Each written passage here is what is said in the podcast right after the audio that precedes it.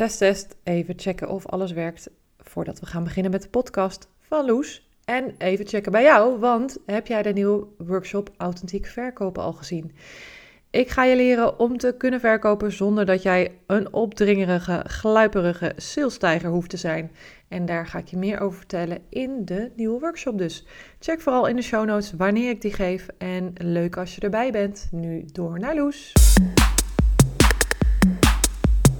Welkom bij Gouden Klauwen, de podcast over creativiteit en makerschap. Ik ben Margriet Meijer, maker van het Amsterdamse taslabel Mossak. Ik help medemakers om in beweging te komen en te empoweren om ook geld te verdienen met hun creativiteit. In deze podcast spreek ik makers met gouden klauwen. Ze geven een kijkje in de keuken en vertellen over alle hordes op hun pad. Zoals geld verdienen, plut zijn, gebrek aan inspiratie, gedoe met klanten en kwetterende kwelgeesten. Welkom bij een nieuwe aflevering van Gouden Klauwen. In deze aflevering is pattern designer en illustrator Loes van Oosten te gast. Ze studeerde eerst MTS Mode en Kleding, werd kleermaker en maakte de switch naar de Design Academy. Haar ontwerpen staan dicht bij de natuur en zijn herkenbare momenten uit het dagelijkse leven. Loes ontwerpt veel in opdracht. Je kunt haar werk bijvoorbeeld zien op stoffen, in bladen of op verpakkingen. Ik zag bijvoorbeeld een hele toffe uh, uh, Albert Heijn verpakking van theezakjes. Ja, heel klopt. mooi, heel mooi. Uh, ja, leuk dat je er bent, Loes. Welkom Dankjewel. in het atelier. Leuk om hier te zijn in jouw Ja. atelier. Ja, dankjewel. Het is altijd, ik vind het zelf altijd heel relaxed of ja, heel inspirerend om in andermans atelier te zijn.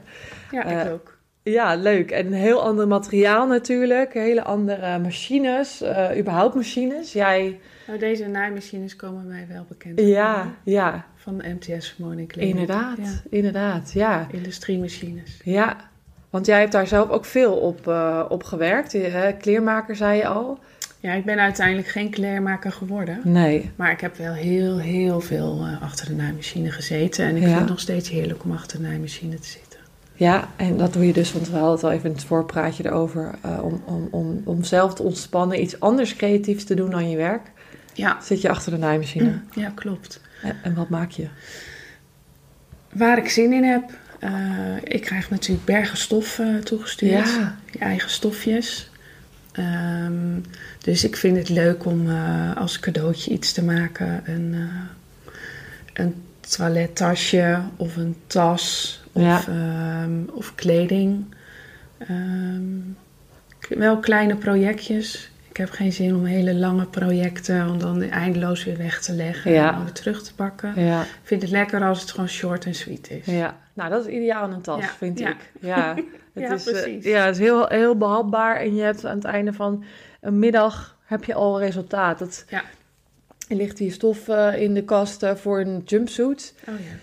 En zie ik- daar kijk ik wel een beetje tegenop. Of Ja. daar zie ik een beetje tegenop. Omdat het zoveel losse elementjes zijn. En, het, en het- alleen het preppen, het voorwerk, is al eh, een dagwerk ongeveer. Ja, ja, dat klopt. Ja. Dus dat... eh, Ja, met jersey werken is ook wel heel lekker, want dat gaat echt super rap. Ja, ja, Dus dan heb je snel, heel snel resultaat. ja. Ja. Maar leuk joh, echt, eh, ik heb zoveel vragen over het werk wat je doet. Kun je eerst ons eens een beetje meenemen in hoe dat er vroeger uitzag, het maken thuis?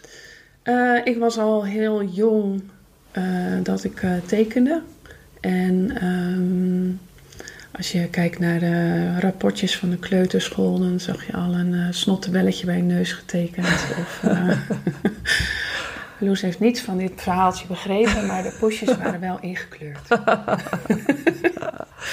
en ehm, ik was thuis eigenlijk altijd wel dingetjes aan het maken.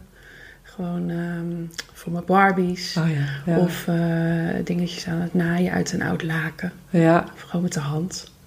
En had je dan een voorbeeld? Deed je moeder dat ook? Nee, Oké. nee. Nou, mijn moeder, ja, mijn moeder maakte wel dingen op de naaimachine. Ehm, maar ik had het, ja, het kwam echt voor mij het idee echt uit mezelf. Ik Ja. wilde dat proberen. Ik wilde dat ontdekken. Ja. Ja. Dus het was, ne- het was nergens, dan dacht je, oh, dat gaat mij...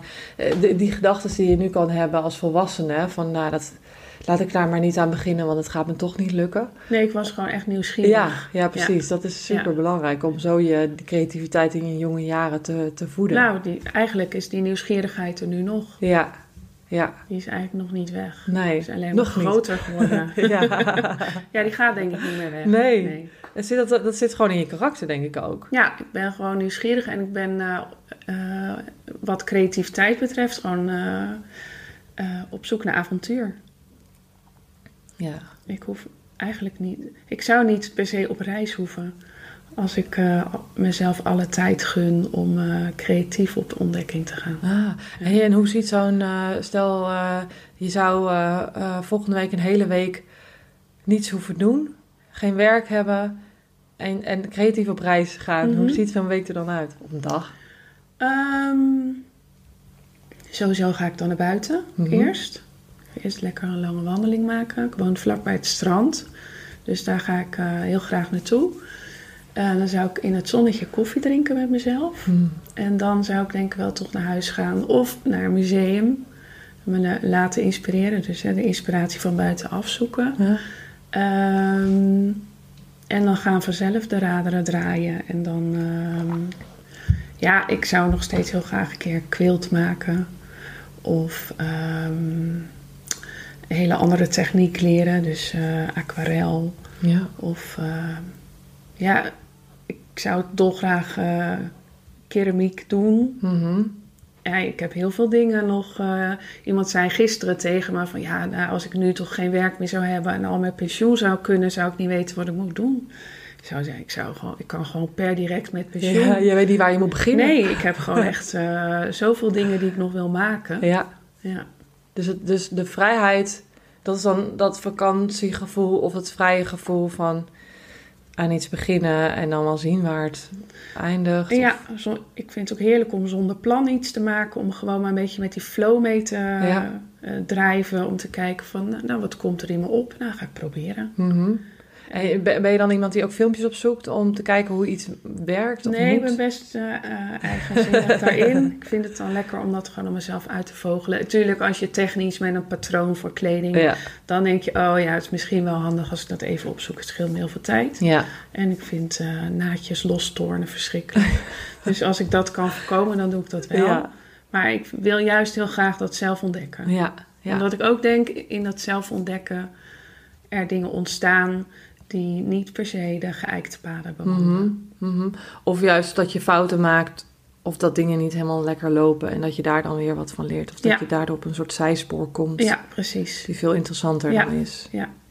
Hey, en hoe, ehm, eh, hoe maakte je de keuze om uiteindelijk de MTS te gaan doen?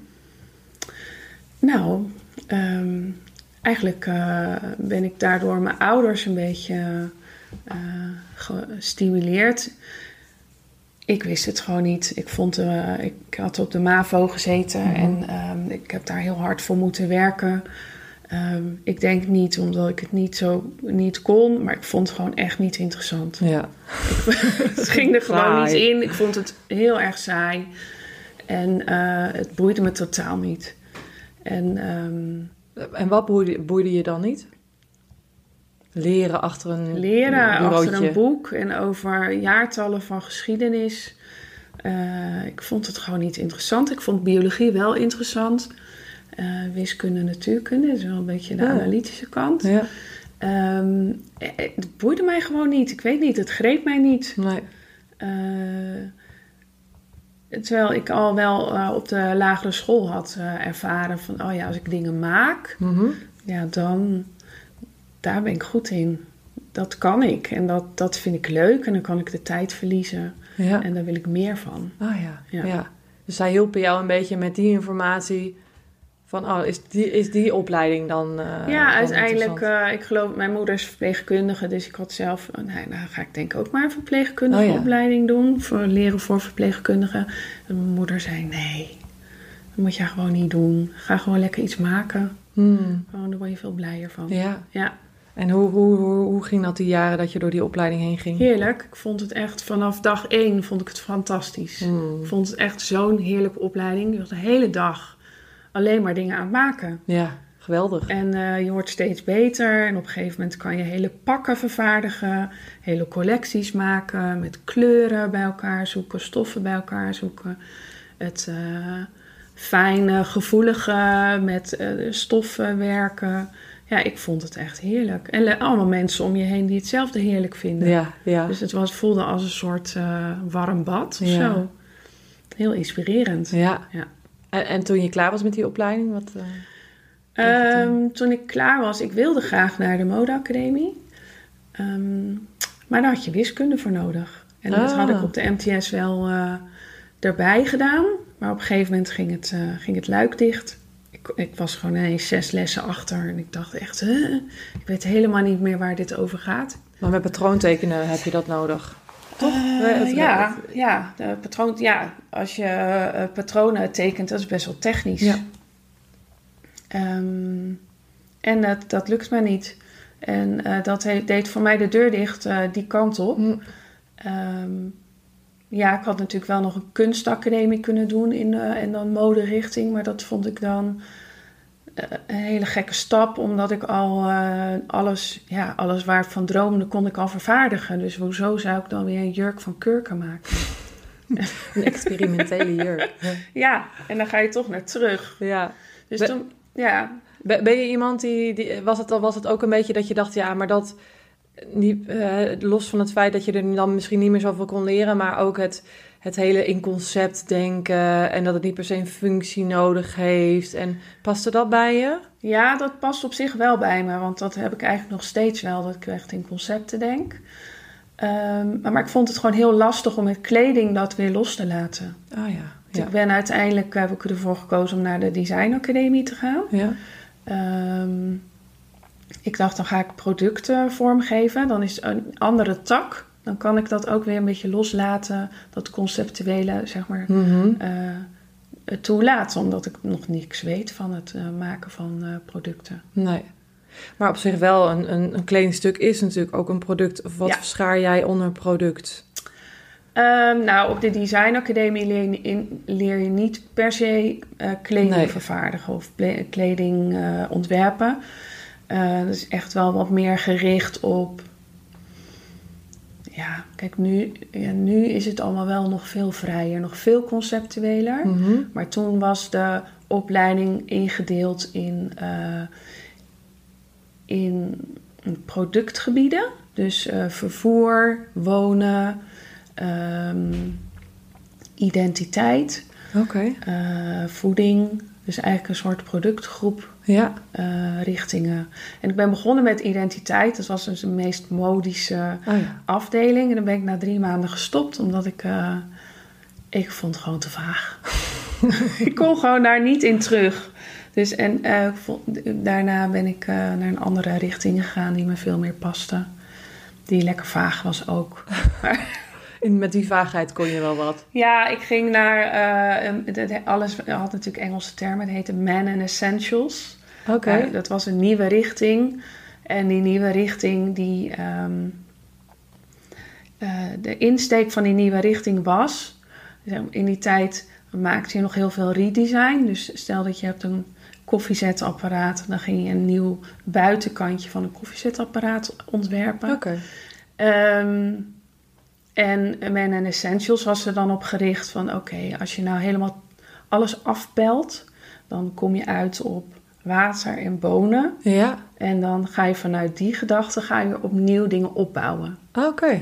En wat voor mij daarin de vrijheid gaf... is dat ik dus ook kleding kon maken.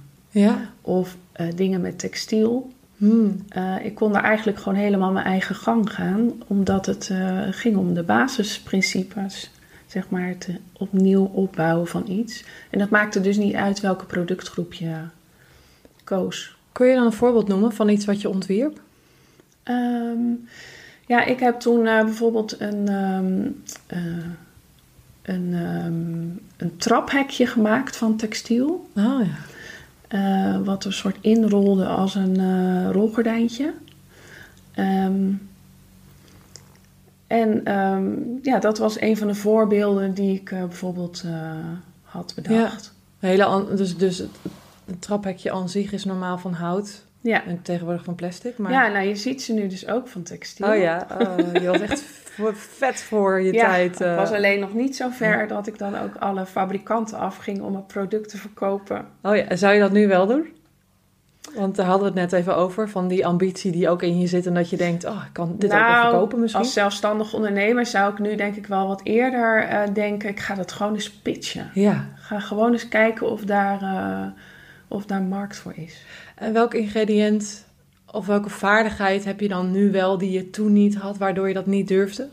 Niet bedacht? Ehm, nou, ik denk sowieso dat ik... eh, ik ben acht jaar geleden begonnen met ondernemen. Mhm.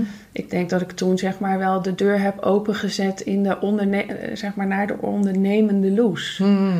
Ik, had, ik dacht echt, ik ben geen ondernemer.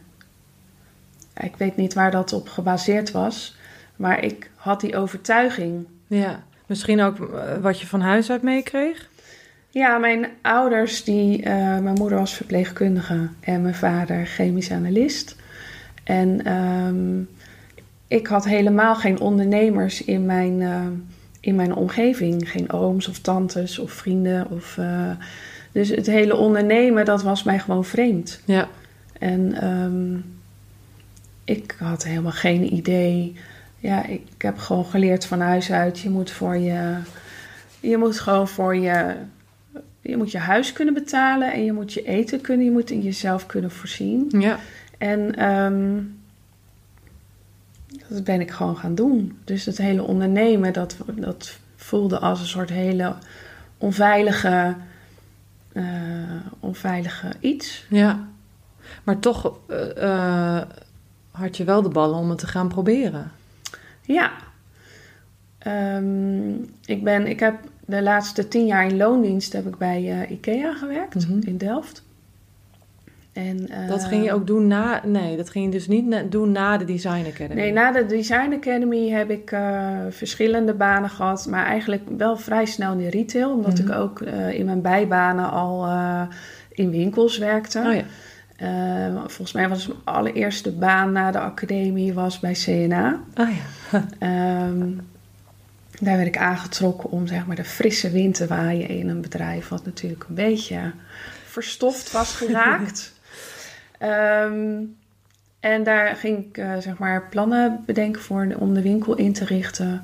En eh, was ik eh, verantwoordelijk voor de etalages. Heet dat dan visual... Is dat Ja. dan visual merchandising? Ja, ik was daar district visual merchandiser. Dus ik, was, zeg, ik had tien winkels onder mijn hoede. Ja. Waarin ik ehm, met mensen samenwerkte die dan echt de etalages gingen inrichten. Ja. En ook zeg maar de inrichting van de winkels. Jij, jij maakte dan die plannen op papier. Ik werkte dan bij Steps en dan kregen we van die plannen op papier. Van Ja, de plannen op papier kwamen wel van het hoofdkantoor, maar dan moet het geïmplementeerd worden Ja. in de winkels. En ehm, ja, daar heb ik al wel het spelletje leren spelen, het commerciële spelletje leren spelen. Hmm. En ik denk dat ehm, ik ben vanuit eh, CNA na- richting IKEA, nog een paar tussenstappen gemaakt, maar richting IKEA gegaan.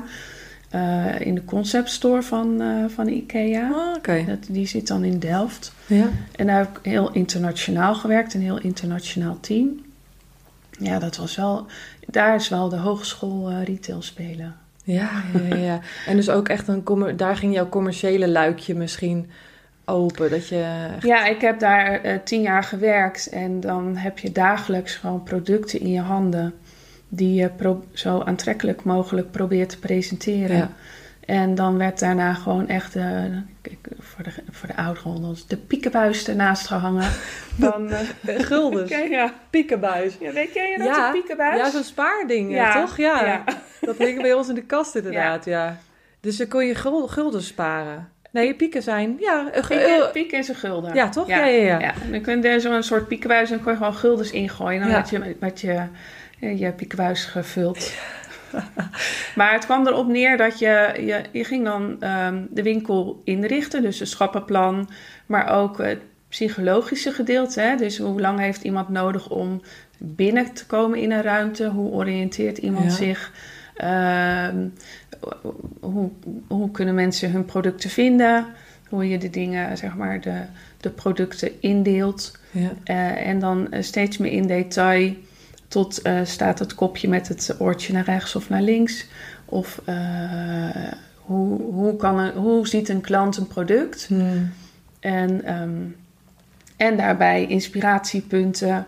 Eh, om te laten zien van kijk, zo kun je dat dan Ja. gebruiken. Of Ja. kijk eens hoe leuk dit is in jouw huis. Hmm. En dan, maar dan werd bijna echt wel de volgende dag al daar een staatje naast gehangen van en dit heeft verkocht en dat niet. Oh ja. Ja. Dus ja, er is geen leerzamere manier om, eh, om te zien of iets verkoopt ja. dan, eh, dan dat.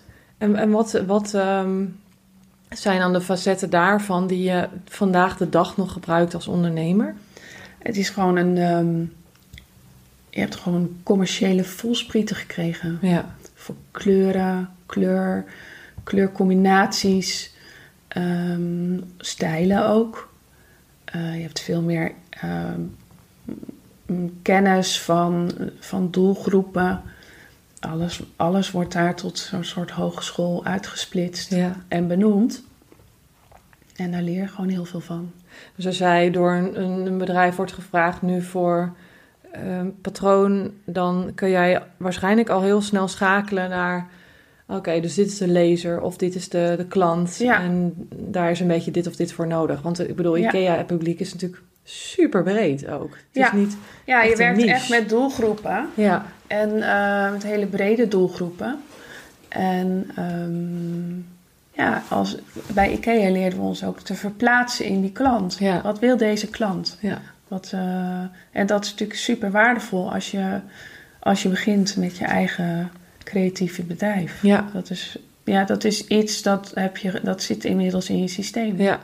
Ja, en het is, en het is dan. eh, ik heb dan als inkoper gewerkt voor merken die ik zelf nooit zou dragen. Hm. En daardoor leer je ook commercieel denken. Of Ja. in ieder geval jezelf en je eigen smaak eruit te halen. Ja. En echt door die bril van die klant naar iets Ja. te kijken. En dat heeft mij wel geleerd nu om veel losser te staan van dat wat ik maak. Ik voel er Ja. zeker wel een verbinding mee. En dat is dan vooral een emotionele verbinding, omdat alle onderdelen door je handen heen gaan. Maar ik kan me er ook heel snel van afscheiden. Ja.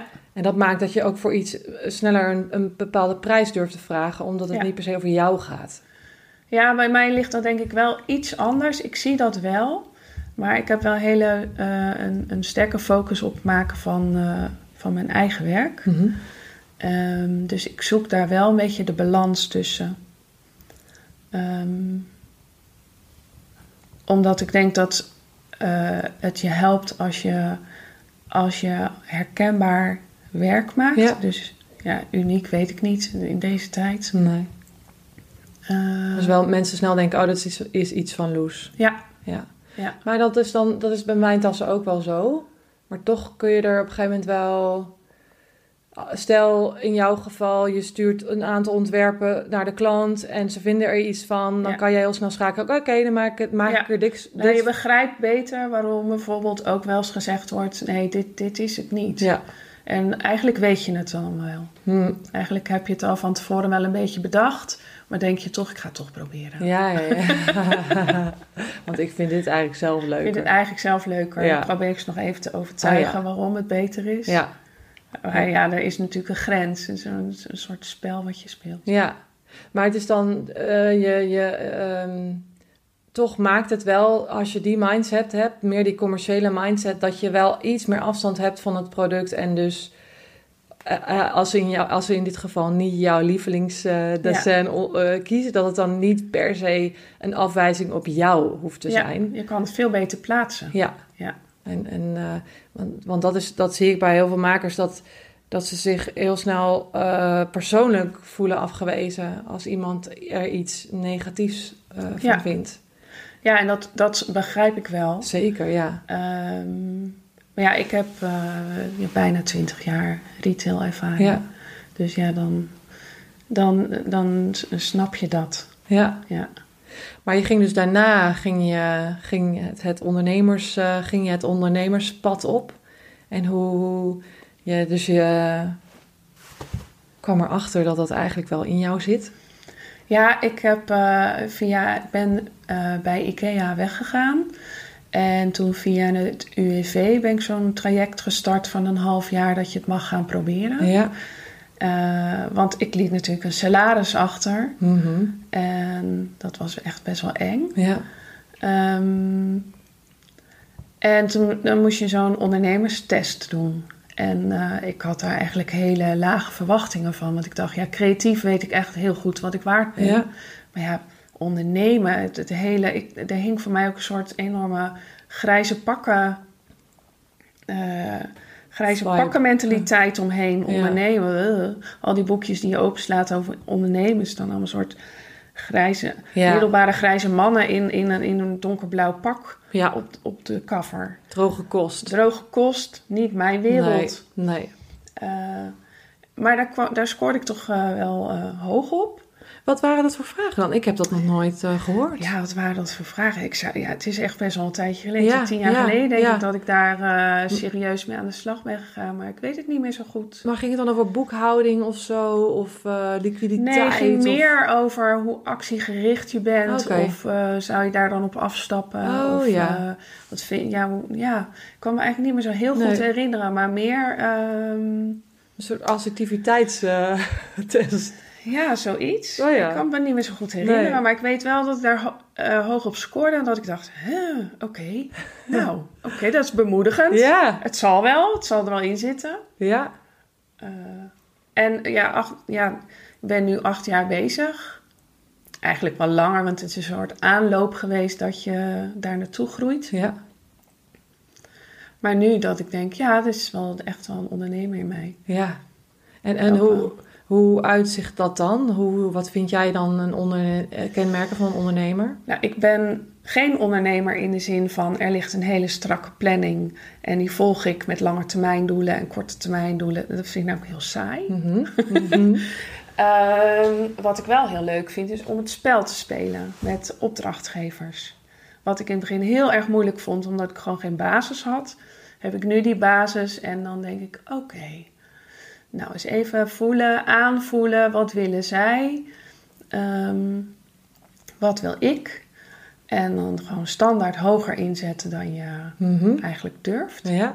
Elke, elke opdracht weer. Ja, dat probeer ik wel. Ja. Het is natuurlijk wel als je eenmaal in een, eh, in een overeenkomst zit met een bedrijf, dan ga je een ander traject in, want dan heb je een soort afspraak waarop je kunt variëren. Ja. Maar dan ga je niet iedere keer weer opnieuw die, eh, die onderhandelingen in. Dan kun je Mhm. hooguit zeggen, nou, dit jaar doe ik er wat bovenop. Ja. Of, eh, maar met nieuwe opdrachtgevers probeer ik dat wel, ja. En werk je dan met een projectprijs of met een uurprijs? Hoe werkt dat in die business? Ehm, ik werk over het algemeen, omdat ik ben me nu helemaal aan het richten op eh, service pattern design. Dus dat Ja. is echt designs maken voor eh, producten en voor verpakkingen. Ja. Ehm, werk ik veel met licenties. Ja. En eh, met licenties dan spreek je gewoon een aantal dingen af met elkaar. Dus dat is eh, voor hoe lang is dit dessin? Voor, eh, voor welk gebied? Maar bijna alles is wereldwijd tegenwoordig, dus Ja. dat is niet meer zo shocking. Nee. Ehm, je spreekt de exclusiviteit af. En je spreekt de... Ja? Die vierde ook alweer? Ik kan De duur dat ze dat- zo meteen. De duur dat ze het Ja, de duur, ja. ja. Ja, hoe lang. En dat, eh, Ja. eh, oké. dus en dat bepaalt zeg maar een beetje eh, een prijs per dessin. En dan ligt er ook nog een beetje aan welke productgroep. Mhm. Er zijn productgroepen waar je meer kan vragen dan andere. Zoals? Interieur, voor Ah, ja. interieurstoffen. Ja. Die, eh, daar kun je iets meer vragen. Ehm, papierwerk is weer wat, eh, krijg je weer ietsje minder voor. Ja. En dan eh, afhankelijk van die cocktail. eh, en dan natuurlijk ook is het, gaan ze een dessin ehm, in licentie nemen wat ik al gemaakt heb. Of ga ik iets voor jullie maken in opdracht. Oh ja, dus je hebt, je hebt ook een soort collectie dan waar ze ja, uit ik heb kunnen... een pattern catalog Oh ja. waar ze uit kunnen kiezen. Ja. Die heb ik sinds vorig jaar. Ehm, en eh, het mooie is met dessins maken is dat je, je kunt een, een dessin in licentie geven. En afhankelijk van de exclusiviteit die er gekozen zijn, kun je dus het dessin nog een keer verkopen. Oh, oké. Aan een andere klant. Aan een andere klant Oh ja. eh, en andere productgroepen. Ja. Dus als je zou willen, zou je dat bij wijze van spreken tien keer nog een keer kunnen verkopen. Ah, oké. Ja, dat Zover ben ik wel. nog niet, Nee. maar dat is wel een beetje de insteek van die pattern catalog. Ja. Er zijn wel dessins die al eh, vier of vijf keer eh, eh, gekozen zijn. zijn om, om te gebruiken. Ja. Dus Hey. ja, dat kan, dat maak je één keer, maar dat verliest zijn waarde dan niet. Nee, dat is wel heel slim om het op die manier. Maar dat zijn allemaal dingen waar je achter, achter bent gekomen Ja. natuurlijk door alle jaren heen. En dat is, dat is iets waar je echt wel heel veel energie en tijd in moet stoppen om daarachter te komen. Ja. Want er zijn wel steeds meer bedrijven die daar eh, zeg maar in eh, delen. Eh, maar in Nederland is dat niet per se een gebruikelijke manier van werken. Oké. Wel, En wat is dan de meest... Wat, wat voor manieren zijn er in Nederland dan? Is Nou, inmiddels doe ik het ook wel op deze manier voor Nederland. Ehm, ja, er wordt er toch wel vaak een projectprijs Ja, gemaakt. ja. En, en dan is het dus exclusief voor misschien. Eh, nou, voor de verpakkingen bijvoorbeeld is het bijna altijd eh, een buy-out. Oké. Dus dat En buy-out is dat, dat, ze het niet meer mogen, dat jij het niet meer mag gebruiken voor iets, Ja. iets anders. Ja. En dan is natuurlijk de prijs ook hoger. Ja, ja. Ja, dan kopen ze je eigenlijk helemaal af. Soort Ja. van. Eigenlijk wel. Oké, ja. Ja. ja. het, ik vind het zo interessant dat in elke, elke hoek daar weer hele andere regels zijn. Ik, Ja. ik sta soms versteld over de prijzen die bijvoorbeeld illustratoren voor kinderboeken krijgen. In, welke zin? In hoog of laag? Heel laag. Ja. Echt, Ja, echt ik moet heel... schandalig. Ik moet heel eerlijk zeggen dat het hele maken van een kinderboek, dat is best wel een beetje de holy grail onder de, onder de illustratoren. Eh, lijkt mij ook echt heel leuk om te doen. Maar als ik die verhalen hoor, dan denk ik, nou, ik steek mijn tijd liever in iets wat eh, geld oplevert. Ja. Maar dat is dan misschien ook de meer ondernemersgeest van jou? Ik denk het, ja. en van mij? Ja, Ja, daar kom ik mijn bed niet vooruit hoor. nou, ja, kijk, ik zou het heel leuk vinden, maar dan eh, moet ik dat wel doen op een moment dat er geen opdrachten zich aandienen. Nou, en dat je een hele dikke spaarrekening hebt. Eigenlijk wel, want Ja. je, financiert, ja, je financiert het eh, naar mijn idee gewoon zelf. Ja, ja, ja, het is eigenlijk een soort vrijwilligersfee, vind ik. Ja, nou ja, waarschijnlijk stoot ik nu een heleboel illustratoren voor de kop. Maar Ja, ja, ik denk dat het goed is om er eens op, ook op een andere manier naar te kijken. Ik snap wel, het is, dat is echt een prestigeproject.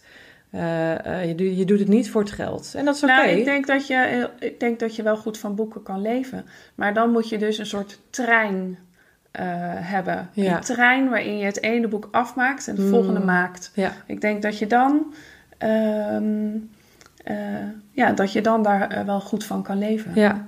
Maar er, er zijn er maar weinig gegeven. ja, ik wou net zeggen, ja, ook voor schrijvers. Ik bedoel, er zijn maar weinig die zoveel boeken publiceren dat ze er constant, ja, Ja. dat ze elk jaar iets nieuws hebben. En Ja. Ja, ja dat. dat ehm, maar ik vind het interessant. Maar, eh, interessant, eh, bijvoorbeeld die hele. is- eh, dat gewoon het. überhaupt de stempel illustrator. Wanneer heb je jezelf die. Want je hebt, je hebt natuurlijk de Design Academy gedaan. Ik, ik vraag dit omdat er veel makers ook luisteren die dan denken: ja, maar ik ben niet officieel een puntje, puntje, puntje. Ja, ik ben ook geen tassenmaker, maar ik noem mezelf wel Ja. tassenmaker. Niet dat je daar. Ja, illustrator is wel een beetje hetzelfde. Maar had jij daar moeite mee om jezelf die stempel te geven? Ja, ik voelde me wel echt een bedrieger Ja. in het begin. Want kijk, op de Design Academie heb ik heel veel geschetst. Mhm. Eh, je moet natuurlijk je ideeën schetsen om vervolgens uit te kunnen werken tot product. Ja. En ik vond dat een hele leuke fase om datgene wat in je hoofd, in je hoofd bedenkt, Mhm. om dat op papier te zetten, een soort van eh, vorm te geven. Alleen ik had op dat moment deed ik de Design Academie en dacht ik, heb ik er geen moment aan gedacht van ik kan ook illustrator worden. En eh, toen ik bij IKEA werkte, had ik die producten al in mijn hand. Mhm. Eh, je hebt die prints in je hand en ik, ik maakte al eh, jaren van alles en nog wat.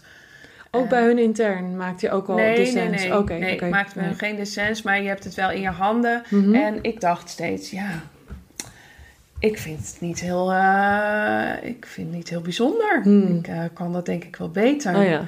Dus toen heb ik uiteindelijk besloten van, nou, dan is dat wat ik ga doen. En dan noem, ja, op een gegeven moment moet je toch, zeg maar, je gaan manifesteren als, oké, ik ben zelfstandig ondernemer Ja. en ik ben illustrator, Ja. denk ik. En nee, dat- niet denk ik. nee. Ik heb hem wel, ik heb hem wel stevig. Ja, dat dacht ik wel. Maar Ja. ik dacht wel, ik, zeker tegenover de wereld die je achter je laat, Ja. dat je denkt, hoe, hoezo noem jij je jezelf ineens een illustrator? Gek is dat, hè? Vooral die hele die dichte wereld om je heen, dat je daar je vaak het meest druk om maakt. Ik, ik in ieder geval. Dat ik denk, ah, maar wat zullen zij dan daarvan denken als ik nu in één keer... Terwijl dat wel is wie je echt bent. Ja. Maar echt zijn wie je bent, dat kan dus heel spannend zijn. Ja, en dan moet je dus ook echt wel wat dingen loslaten. Want heel veel mensen om je heen hebben ook een bepaalde verwachting of een Ja. bepaald beeld van je. En dan moet je dan toch durven te vliegen. Toch zeggen, ja, ik snap dat jullie zo tegen me aankijken, dat is prima. Maar ik ga ervoor, doei. Ja. Ik zie jullie wel weer. ja, en vaak is het, is het dan ook hun eigen spanning daarover. Of, of dat ze naar je kijken en denken, wow, die, die is lekker zichzelf. Ja. En, en daar, kan, daar, kan dan, daar kunnen soms reacties op komen die niet per se kwaad bedoeld zijn, maar gewoon onhandig eruit komen omdat de ander een beetje oncomfortabel met zichzelf is. Ja. Ja, en ook als je een creatief persoon bent. Ik ben gewoon heel enthousiast, snel enthousiast over dingen. Ehm, ze hebben dan waarschijnlijk ook wel een aantal keren al meegemaakt. Van, oh ja, nee, nu wil ik, eh, nu wil ik zangeres worden. Ja. Of nu wil ik dit worden. En dan zie je er een beetje zo achteruit. zo, Oké, nou, we zien het wel. Ja, ja, ja. Denk je dat ze dat nu ook dachten? We zien het wel? Ja, ik kan natuurlijk niet eh, bedenken wat andere Nee. mensen denken. Nee, maar wat ze misschien gezegd hebben. Ehm, ja. Ja, dit weet ik eigenlijk niet. Of Nee. ik, dat weet ik eigenlijk. Ik denk niet dat het uitgesproken is. Nee, Dat was meer mijn eigen interpretatie, Ja, denk ik. dat, kan, dat, dat is ook Je hebt herkenbaar. zelf dat natuurlijk invult. zoveel overtuigingen die, Ja, als je ze goed gaat onderzoeken, eigenlijk helemaal niet waar blijken te Nee. zijn. nee. Nee, en die je pro- projecteert op de ander. Die ander Ja. zal vast wel dit denken, terwijl je dat eigenlijk de gedachte is die je over ja, jezelf precies. hebt. Ja, ja, precies. En, en, en dus, je, dus je ging dat, dat pad bewandelen en, eh, en je werd ondernemer. En hoe, hoe, hoe kijk je zelf nu terug op die beginjaren? Zou je iets anders doen? Of... Nou, ik denk nog wel eens eh, met weemoed teruggaan in die beginjaren. Want ik had nog niet zoveel opdrachten. Nog zeeën van tijd om alleen maar leuke dingen te doen. Oh ja, ja. Waar zijn die tijden gebleven? Ja, ook had, een luxe ook probleem. al had je nauwelijks inkomsten in het begin. Ja, Eh, je had natuurlijk zeeën van tijd om mooi werk te maken.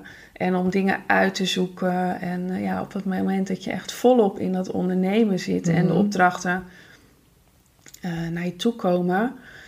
Ja, dan krijg je hele andere uitdagingen. Dan krijg je uitdagingen. Hoe ga ik dit managen? Hoe ga ik dit, hoe ga ik, hoe ga ik dit vol? Hoe ga, hoe ga ik hier oud mee worden? ja, Hoe, ja. eh, hoe zorg je dat je een gezonde balans hebt tussen privé en eh, inspanning en ontspanning? ja. Ehm, hoe eh, zorg je ervoor dat je die op, opdrachtenstroom managt? Ja. Het zijn heel andere soort uitdagingen dan in het begin. Ja, en ook op gang houdt, dat is ook een en op terrein gang eigenlijk. houdt, absoluut. Ja. Hoe doe je dat? Hoe, eh, Ehm, ja, hoe hou ik het op gang? Nou, ik, ik geloof er wel in. Ik wil graag ondernemen vanuit vertrouwen. mhm. Dus vanuit vertrouwen dat dingen wel goed komen.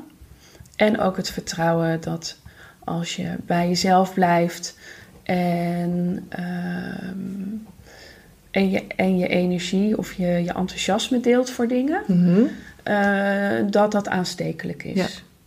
En bij mij werkt het wel een beetje zo. Ik, ja, ik zei al eerder, ik heb geen eh lange termijn planning. Of ehm, ik, ik probeer mezelf wel een doel te stellen ieder half jaar. En, dat is, dan neem ik me iets voor om, om iets uit te werken of iets eh, te, te proberen. Mhm. En dan probeer ik mezelf dat ja, half jaar zeg maar, de, de tijd te geven om dat te onderzoeken. Ja, Eh, want er zijn natuurlijk heel veel dingen waar je tegenaan loopt. Waarvan ik denk, ik weet eigenlijk helemaal niet hoe dat moet. en zijn dat dan eh, eh, werkmaakdingen, als in dat je een ander materiaal probeert? Of zijn het ook ondernemersdingen? Eh, ze zijn allebei. Het zijn, zijn werkmaakdingen, want je kan niet eindeloos variëren op het werk wat je maakt. Je moet Mhm. ook zelf vernieuwen. Ja, Eh, en gewoon weer eens wat nieuws aanbieden. Ehm kietelt ook mijn nieuwsgierigheid. Ik vind het ook fijn om nieuwe dingen te, te proberen en te ontdekken. ja. Maar ook onder, eh, op het gebied van ondernemerschap. Ik heb vorig jaar zo'n pattern catalog gemaakt. Nou, daar heb ik heel veel energie in gestopt. Ehm ben ik heel trots op. Het is heel mooi geworden in mijn ogen. Mhm. Dus ik aan een ander om dat eh, te beoordelen. Of dat, eh, maar goed, eh, dat is wat ik graag wilde. Dus dat je de klant ook een, een mooi overzicht kan geven van het het werk wat je maakt. Ja. Ehm, maar ja, nu zit ik een beetje er tegenaan te hikken dat ik ook echt bedrijven actief moet gaan benaderen om gewoon op hun rug te tikken van hé, hey, heb je mijn pet en catalog al gezien? Ja. Eh, dit is wat ik te bieden heb. En dat vind ik dan echt heel lastig. Wat vind je daar moeilijk aan? Ehm, ten eerste om de juiste mensen te bereiken. ehm, en ze dan ook letterlijk iets te gaan toesturen. Om, nou, eigenlijk eh, om de mensen te bereiken.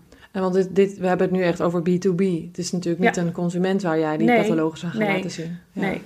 nee, dus het is echt eh, business to business. Om die art director Ja. of die crea- creative director eh, te vinden. In Nederland is dat dan nog relatief makkelijk. ja. Maar in Amerika of in eh, Engeland of, eh, vind ik het wel lastig. En heel veel bedrijven hebben tegenwoordig een soort, ja, mm, een soort bescherm, beschermmuur. Oh. Of geen telefoonnummer meer. Oh ja. Of dat je, je kan heel moeilijk aan e-mailadressen komen. Ja. Ik vind dat lastig. Ja, ja.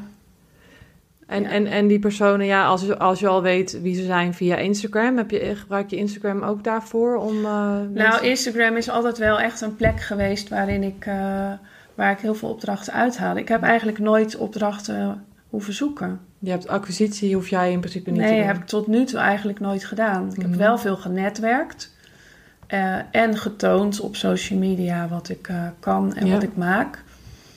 En tot nu toe kwamen de opdrachten naar me toe. Ja. Natuurlijk een heel verwend meisje eigenlijk. Dan moet jij in één keer werk er, tijd erin gaan stoppen. ja, ik gatsie. Daar heb ik wel geen zin in. Ja.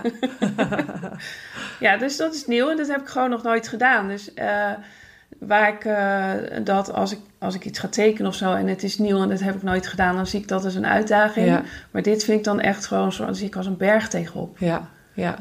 Omdat het onbekend terrein is. eh, Ja, en omdat het ook wel zo werkt dat je gewoon eh, daar een soort ehm, ritme in moet hebben bij Ja. bedrijven. Dus je moet jezelf een keertje aanbieden. mhm.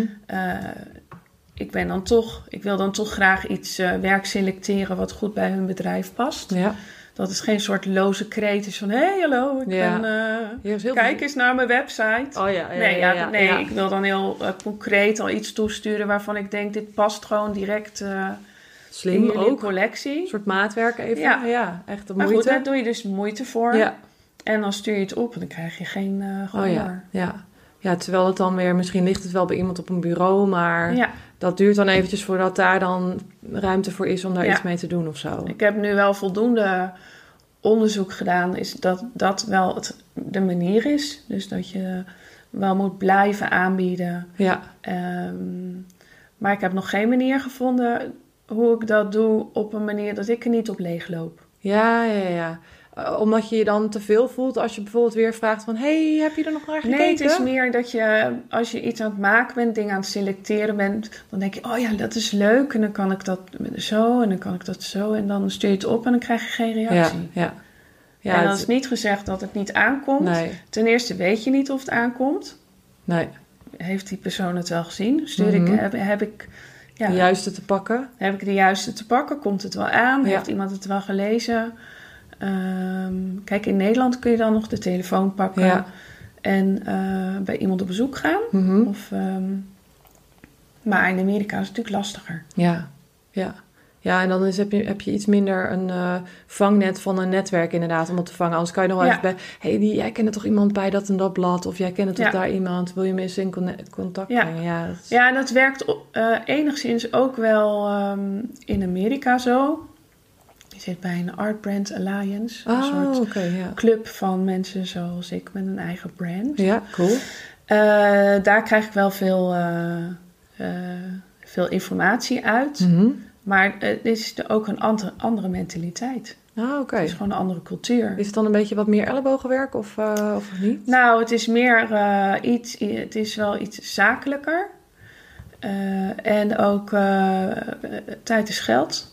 Hmm. Dus eh, je moet allemaal heel short en sweet. En ehm, ja, eh, wij zijn natuurlijk hier in Nederland heel erg gericht op de relatie. Hmm.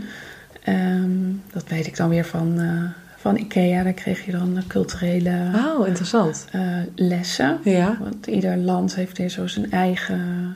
En in Amerika zijn ze heel erg gericht op het doel. Oh ja, ja. Dus opdrachtgevers moeten ook altijd heel erg op aan mij wennen.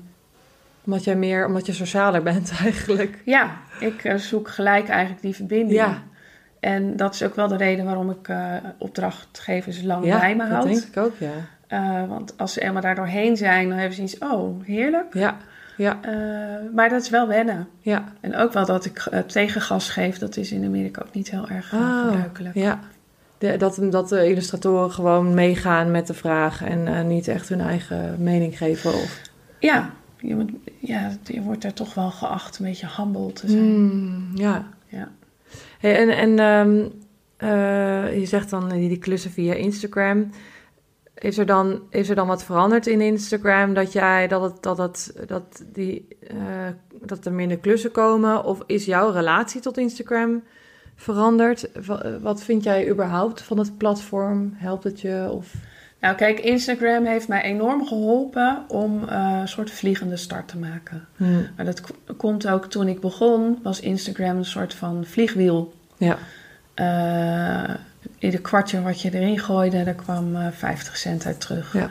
En, eh, en dat vliegwiel is gewoon gestagneerd. Kijk, Ja. als je niet... Zij zijn zich helemaal gaan richten op, eh, op reels en op, op beeld, Ja. op eh, bewegend beeld. Past helemaal niet bij mij. Dus ik heb wel een tijdje in een soort spagaat gezeten van... moet ik nu ook, eh, ja, even te chargeren, een dansje gaan doen? Mhm, mhm, mhm. En met mijn vinger overal naar te wijzen. ja, Maar ehm, ik heb gewoon besloten, dat past gewoon niet bij mij. ja, Ook niet misschien bij mijn leeftijd of bij mijn... eh, ik, ik wil dat gewoon niet. Nee. Ik wil me richten op mijn werk. En ik wil kwaliteit leveren. En ik wil geen, eh, ik wil geen tijd verliezen aan, aan dingen doen die ik niet... eh, Nee. Ja, dan Die zou niet ik blij dat- maken. Nee, ik word Nee. daar niet blij van. Nee. En ik ben dat aan het doen om dan ehm, Instagram eh, maar Blij te maken. blij te maken. En Ja. niet voor, voor mezelf of dat het mijn, mijn bedrijf eh, helpt. Nee. Nee, en ik vraag er vaak naar in de podcast, omdat, het een, omdat alle makers er een haat-liefde mee hebben. En, en dat we denken dat, dat, het, dat je niet kunt ondernemen eh, zonder het platform. En ik denk dat het juist als maker heel interessant is om creatief na te denken over welke andere opties Ja. zijn er nog meer. En hoe Ja. kan je daar, eh, ja, ja, daar, daar iets in vinden waar je zelf blij van wordt. Want als jij Ja. er met lange tanden, het met lange tanden aan het doen bent, dan voelt je doelgroep of je kijker voelt dat gewoon. Ja, daar ben ik ook van overtuigd. Ja. Ik, ik, Hoe heb jij dat geleerd? Ehm, door, door mezelf ehm, te gunnen Hm. jezelf te zijn. Ja. Door, het is een soort cadeautje aan jezelf ehm, om niet te hoeven voegen. Ja. En ik denk uiteindelijk ook aan de wereld, omdat je eh, de, de meest pure, authentieke jij is een, is een blij, blije jij. Ja, ja, Eh, en, en ik denk ook heel inspirerend voor anderen, omdat Ja. de meeste mensen zich voegen. En als je dan kijkt Ja. naar iemand die dat niet doet, dan denk je, oh, zo kan het ook. Wauw, wat Ja. gaaf. Ik, ik, heb, ge- ik heb gemerkt, ehm, ik denk altijd ik- dat ik een soort van organisch ehm, onderneem. Mhm. Dat ehm, hoe meer ik eh, met mijn hart keuzes maak, Mhm. Ehm, die pakken eigenlijk altijd het beste uit. Ja. Ja, en, en ik herken heel erg wat je zegt over pla- plannen, ma- eh, plannen. Over plannen maken. over een planning maken en plannen maken. Eh, doelen stellen. Dat dat... Ik, ik heb dat zo vaak geprobeerd. Ja. En zo vaak mondde dat uit in... blablabla. Ja. Ja, En, en ik ben veel meer iemand die inderdaad die, op die flow vaart. en ik ook. Soort golf pakt. En Ja, en dan op dat moment voelt, wat is er dan nu nodig? En ik kijk ook wel naar aanwijzingen. Wat, wat hoor ik? Wat zeggen veel mensen in één keer tegen me? Of wat zie ik? Of door heel erg aanwezig te zijn en dus niet op Instagram de hele tijd eh, om, omringd te zijn door ruis, Ja. eh, kun je dus ook die wegwijzertjes zien. Ja. Maar ik vind het wel een hele leuke wat je net zei over dat je wel een soort van voornemen hebt elk half jaar en daar dan ook echt die voted. En, en dat het ook oké is als dat dan toch niet uitpakt zoals Ja. je dacht. Ja, want ik heb één jaar eh, eh, een eh, behangcollectie gemaakt. Oh ja. Daar heb ik een heel jaar aan gewerkt. Ja. Ehm, ik had daarvoor best wel wat grote opdrachten gehad. En ik dacht, ik ga mezelf dit gunnen. Ik ga een behangcollectie opzetten. En dan kan ik mijn eigen ehm, inkomstenstroom zeg maar, genereren. Mhm. Dus ik had, heb alles uitgewerkt van het hele concept van ehm, typografie, van het logo eh, tot eh, de verpakking van de doos waarin de, eh, het behang zeg maar, verstuurd moet worden. Echt een eigen collectie die je ook op je eigen webshop Ja, zou Met verkopen. eigen producent Oh ja. en gewoon helemaal van A tot Z. Ja. Vond ik fantastisch om te doen. Oké, dat, dat hele website gebeuren vond ik wat minder. Maar ehm, het stond van A tot Z en toen moest ik het gaan verkopen. En toen was alle energie weg. Eh, en het was wel een eh, project waar ik eh, best wel wat te zeggen, exposure mee heb gekregen. Er was Mhm. best, echt best wel interesse in. Ja. Maar bij mij was alle interesse weg zodra ik het moest gaan verkopen. Want toen dacht ik, Oh. ja, het is allemaal leuk. Ja, dan moet ik bij wijze van spreken dit behang iedere week gaan posten. ja. En dan daar, dat zag je niet zitten. Nee. Wat, wat, wa- waarom vond je het toen niet meer leuk? Nou, dan is het hele eh, creëren is weg. Oh ja. Dus het hele, het hele eh, waar, waar bij mij de sensatie zit in eh, een concept neerzetten en het uitdenken. En bij de doel, iets wat bij de doelgroep past. En ook, ook wel echt uitwerken voor de klant. Dus het, het echt wel het eh, productie klaarmaken en eh het hele proces van hoe ga ik dit dan doen? Wat is de workflow? Mhm. Vond ik allemaal heel leuk. Maar dat verkopen vind ik gewoon echt niet leuk. En, en wat nou als je het dan in een ander vormpje... Want dat heb ik ook wel vaak, dat ik dan iets bedenk... en dan stokt het ergens, dan loop ik tegen een muur... maar dan heb ik al wel heel veel ont- ontwikkeld en doordacht... en dat het, dan, dat het smaakje dan gewoon niet klopt. Stel, je zou dat bijvoorbeeld doen eh, voor een klant... waar je al iets anders voor doet. Dat je zegt, nou, ik kan ook behang eh, hierin... en dat kan ik dan zelf laten produceren. Ja, Dus dat koop je dan Ja, bij dat- mij in. Dat zou kunnen, maar ik vind dus de hele hassle die bij het uitvoeren komt kijken. Dus dan krijg je een behang terug waarbij iemand zegt: Ja, er zit nu een, eh, er zit nu een grijze vinger op mijn behang, maar er staat bij dat het afwasbaar is. Oh, dat, ja, of ja, ja. eh, dat je. eh, nou, de, de, de Gedoe met klanten. gedoe met klanten. Ik hou eigenlijk niet van Ja. gedoe met klanten. Ja. Ja. Is, het, is het dan daarom ook dat je dus zoveel B2B doet? Ik Ja. heb geprobeerd kaarten in winkels te verkopen. En ik denk nog steeds dat als ik nu een webshop open, dat het echt wel eh, gaat verkopen. Ja. Maar ik heb helemaal geen zin in dat eh, eh, bedragen van 1,50 euro overmaken. Dat vind ik echt gewoon zonde van mijn tijd.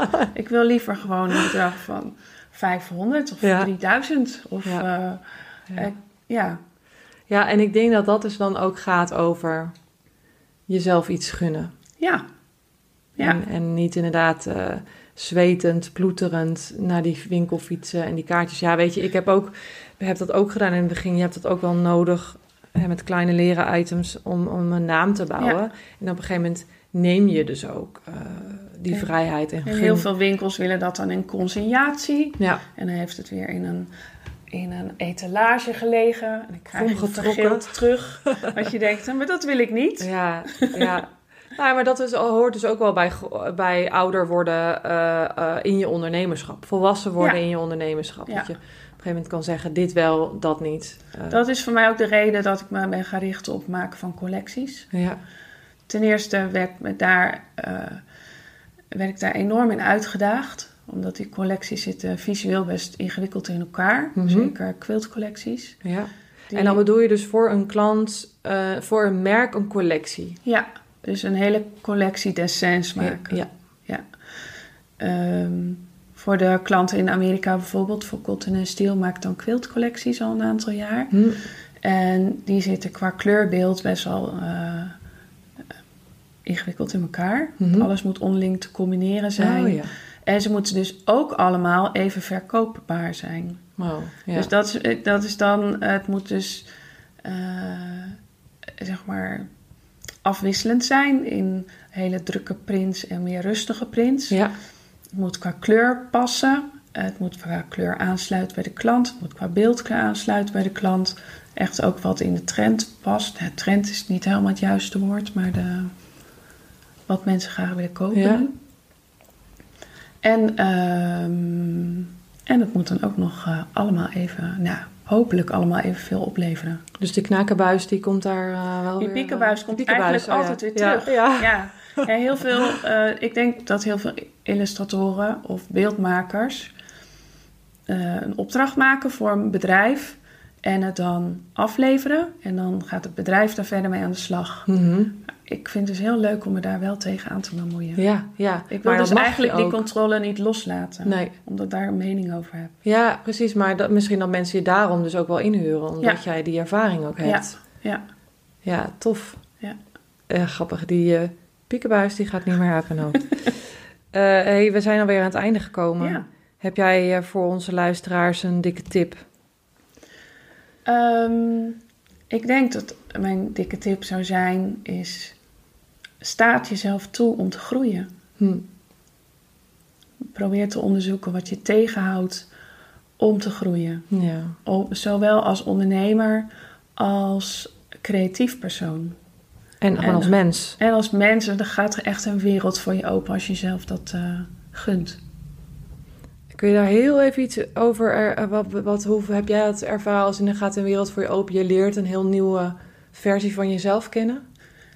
Ja, je, er gaan gewoon echt registers open waarvan je dacht: jeetje, dat ik dit kan. Of dat ik dat durf. Of dat Ja. ik dat. eh, heel vaak geven andere mensen ook aan van: nee, maar jij kan dat. En dat je dan denkt: nou, dan moet ik dan maar op vertrouwen. Dat Hmm. moet ik dan maar gaan proberen. Mhm. Ja, dus dat je, dat je jezelf de toestemming geeft om ook misschien op je bek te gaan en daar weer van te leren. Ja, ja die, ik weet, die behangcollectie die heb ik na drie maanden weer stopgezet. Hm. Omdat ik dacht, ja, ik voel eigenlijk zo goed dat dit pad dus niet is. Ja, Ik kan dus wel een concept neerzetten, zetten, eh, maar de energie zit echt in het maken. ja, Dus daar ga, ik moet me daarop richten en dat verkopen loslaten. ja. En dat dan, ja, dat, dat- en, dat, en dat dan eh, ook weer vieren van ik heb het, ik heb het geprobeerd en wauw, ik ben weer wat, eh, wat verder in die trechter gezakt. En dan niet denken, wat een loser ben ik. Nee, ik heb een jaar niet. gewerkt voor niks. Nee, Nee, ik heb geleerd dat dat dus niet is wat ik moet doen. ja. Ja, en dat geeft ook weer zoveel rust, hè? Ja, Eh, in plaats van al die opties, al die ballen in de lucht Ja. houden van nee, deze bal is gewoon niets voor mij. Eh, iemand anders eh, interesse? ja, ik krijg bijna wekelijks. want Ja, maar ik snap niet, waarom maak je geen postertjes? Waarom maak je geen kaart? Ik zou dat zo leuk vinden. Ja. Dan zeg ik, ja, maar ik, dan, ik vind die posters maken wel leuk. Mhm. Maar dan moet ik het ook nog gaan verkopen. Ja. Dan moet ik die website gaan bijhouden en al die factuurtjes. Ja. Vind ik saai. Ja, ja. Ja. Wat fijn dat je jezelf dat eh, hebt gegund. Om dat Ja. allemaal te proberen. En eh, Ja, dat, dat eh moedig iedereen aan Ja. om dat te onderzoeken. ja, ja, mooi. Dankjewel voor je Ja. verhaal. Jij ook bedankt. Leuk dat je er was. En eh, leuk dat je hebt geluisterd. Geef deze podcast vooral sterren als je hem tof vond. Dan kunnen we nog meer fellow makers inspireren met dit verhaal. En tot de volgende.